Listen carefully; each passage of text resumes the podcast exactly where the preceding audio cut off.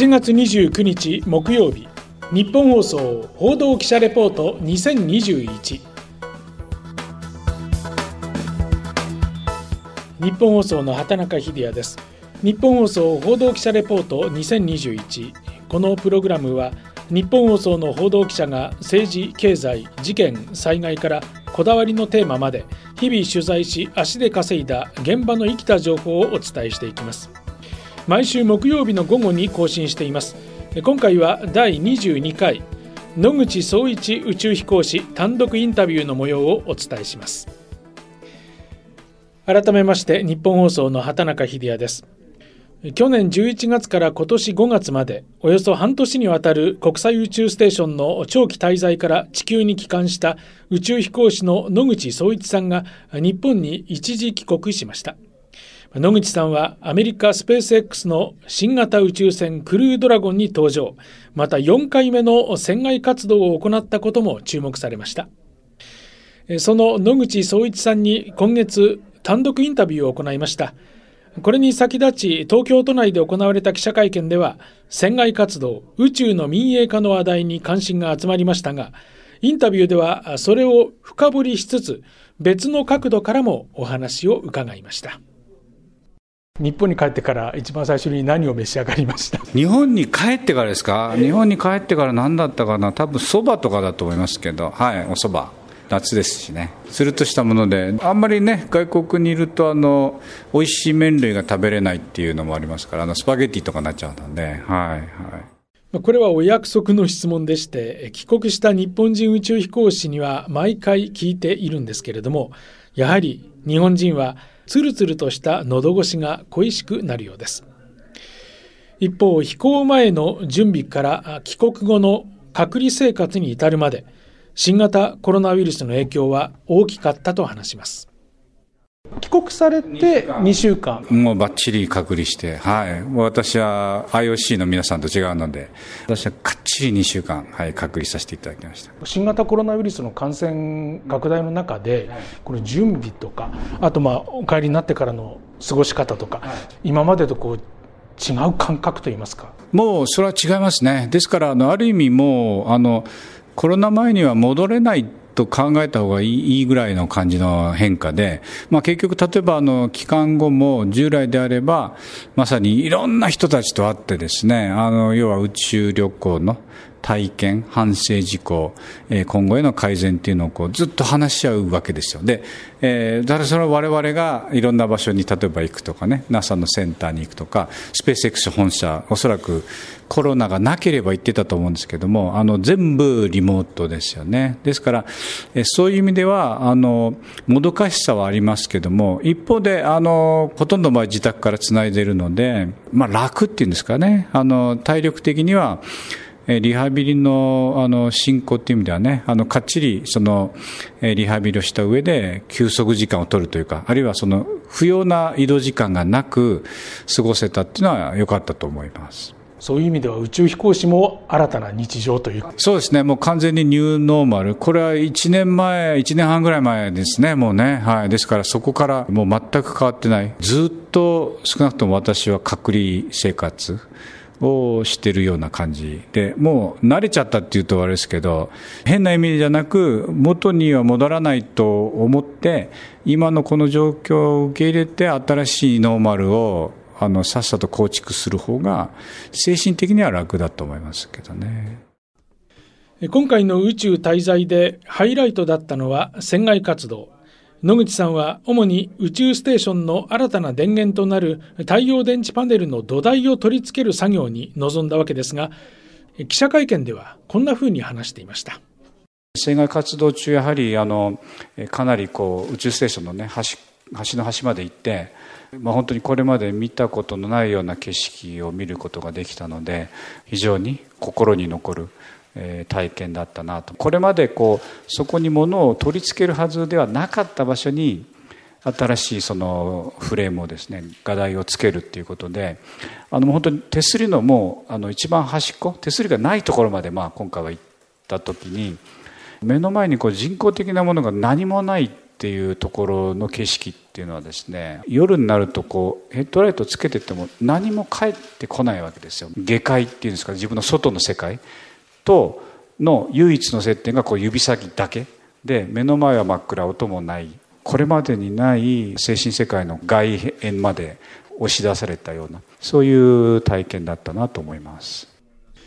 私も思わず息を飲みました。そして手すりや外壁にはデブリ宇宙ゴミが衝突した跡がたくさんあったといいます。15年前の船外活動で見た景色とはかなりの違いがあったようです。インタビューではそのあたりを深掘りしてみました。記者会見では船外活動の話を随分詳しく聞かせていただきましたがその中でちょっとえっと思ったのがたくさんデブリの跡が。はい、そうですね、はい、これはあの話としては聞いてて、ですね。ただ、まあ、前回が私の場合には、効果不効果15年前だったので、であの15年前あの、新しい部品を組み付ける作業が結構多かったわけですよね、完全に新品の世界ですよね、で宇宙ステーションも、われわれが持って上がった新品の部品を取り付けるのがほとんどなので、長く宇宙空間にさらされた部分っていうのは、まあ、あまり見ずに済んだでも今回はトラスっていうね、太陽電池のあのトラス伝いに一番端っこまで行くんですけど、それがあの常に進行方向、前を向いてる側だったので、もう本当にいろんなところにこう、ちっちゃな穴が開いていて、で手すりの場合には、表面側からデブリが当たると、それが勢いで反対側に抜けるわけですけども、抜けた側の方が本当にこう爆発したようなこう穴が開いてるわけですよね、大きく。でそっち側が鋭いその金属のエッジができちゃうので多分そこで手袋切っちゃう飛行士が多いわけですよねですから今回まあ私ではなかったですけど一緒に出た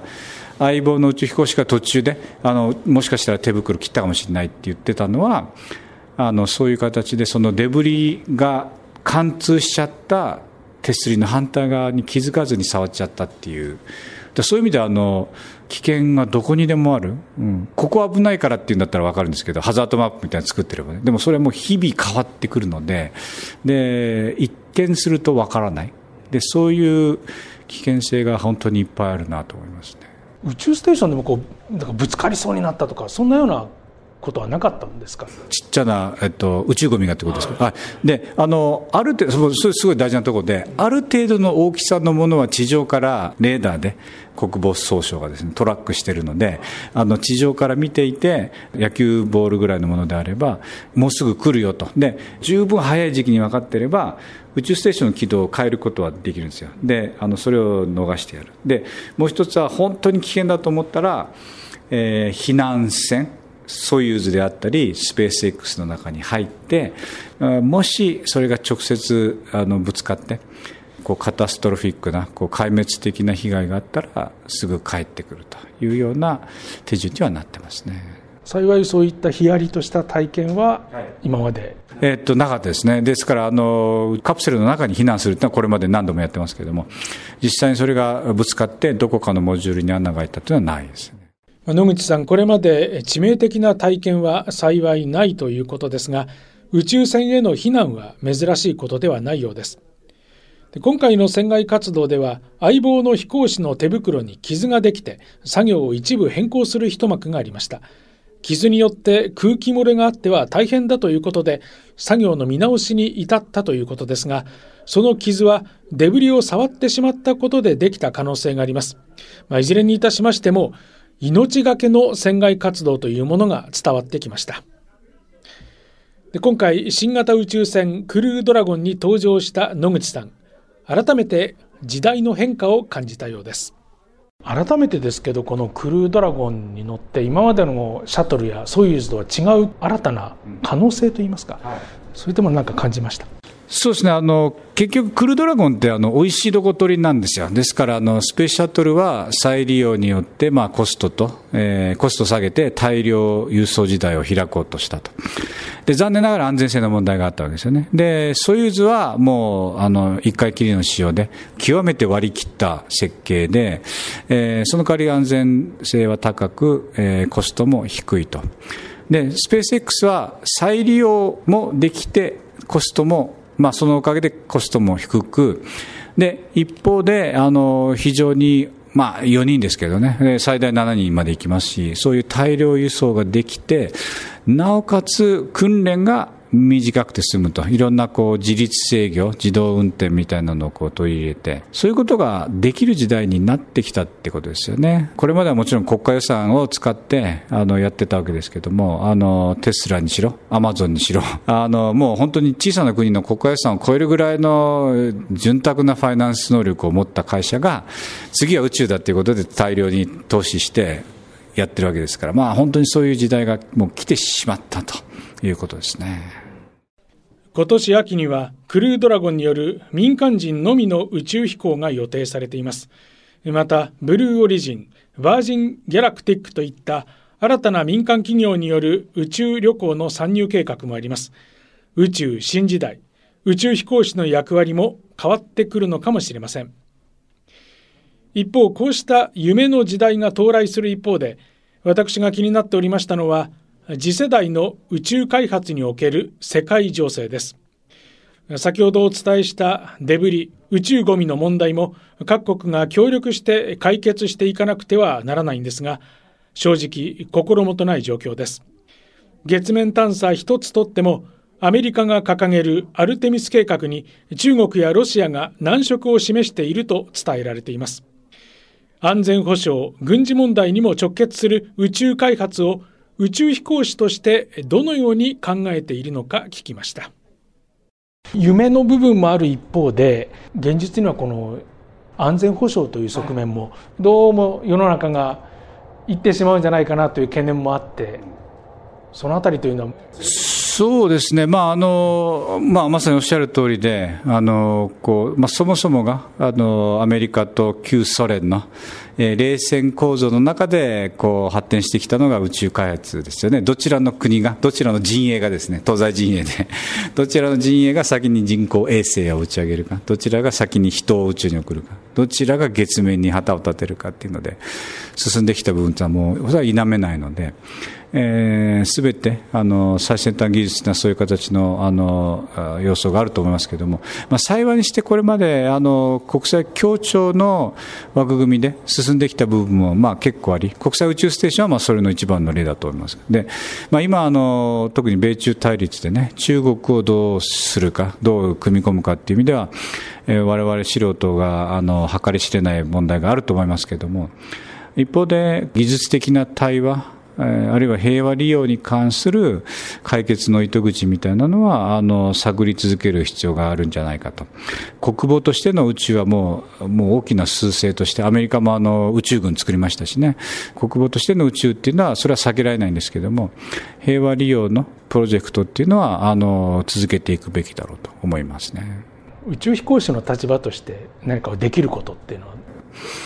そうですね、まあ、それはあのやはり宇宙っていう場が国家間の対立を超えて、あの次世代に、まあ、教育的、啓発的な意味を持つと、でそれは、えー、宇宙大国だけでなく、あの宇宙に縁がない、まあ、小さな国、発展途上国も含めて、えー、一緒に成長できる数少ない分野であると SDG っていうのがありますけどね持続可能な、えー、明るい社会を作っていく目標の一つになりうるということを、まあえー、アピールしていくことかなと思いますね。